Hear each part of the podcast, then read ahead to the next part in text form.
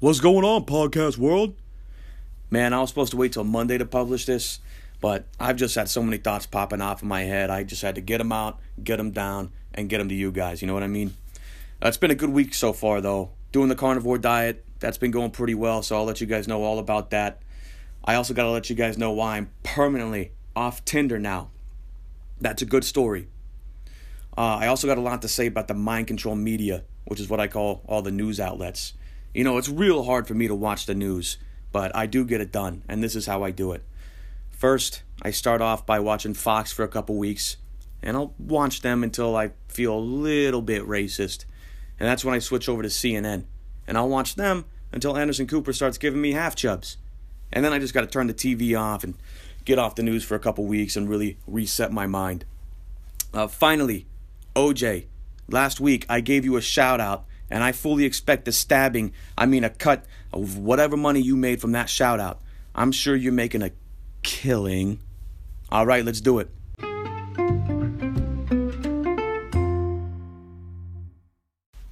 How do you guys like that transition music?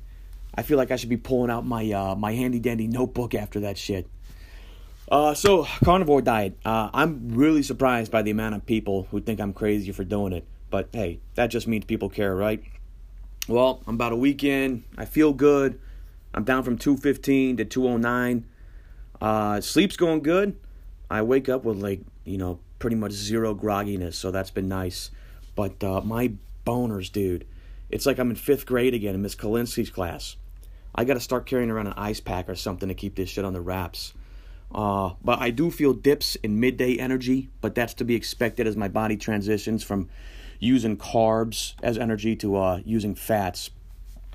Uh, and I'm also pretty sure that my body's working at 100% efficiency now because I haven't taken a serious dump in two days.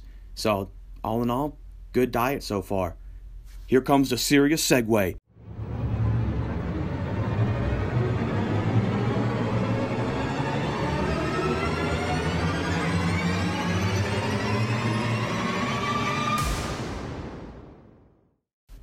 Holy shit, that scared me. Serious transition for a serious subject, right? Uh, so I'm going to rant for a little bit.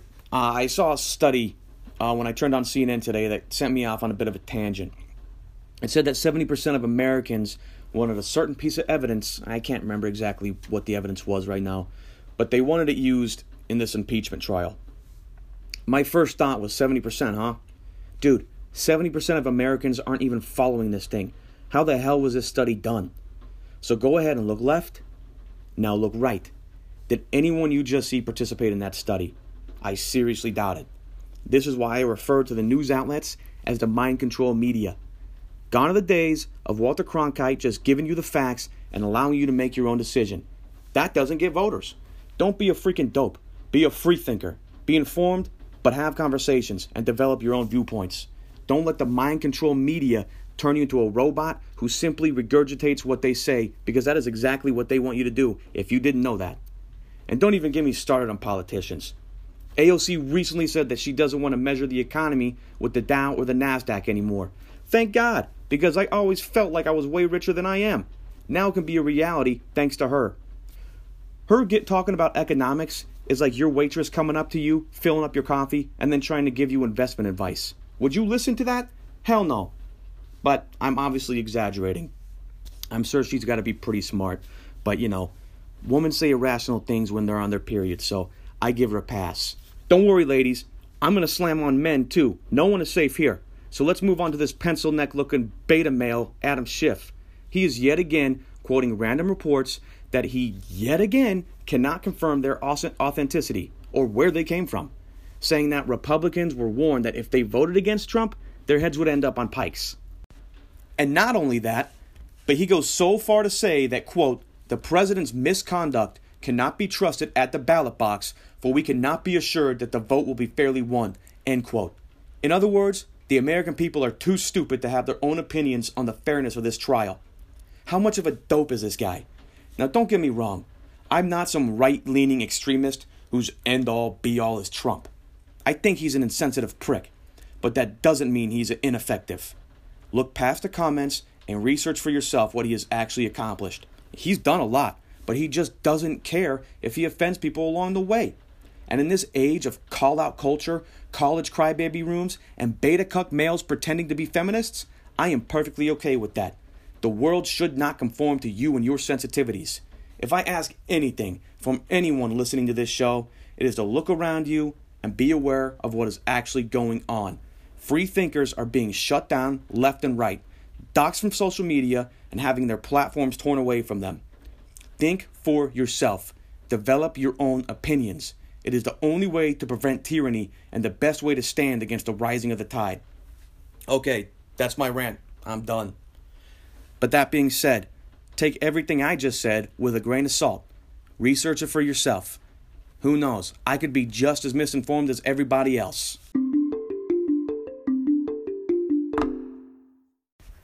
All right, so as promised, I got to tell you guys why I am permanently off Tinder now. And it's because I got catfished hard. So I match up with this chick on there, right? And she's smoking. She got pictures of herself in a bikini on the beach, just just looking real, real good. So obviously, I send her the digits and I say, "Hey, let's meet up. Let's grab some coffee." She says, "Okay." She's gonna grab an Uber and meet me there.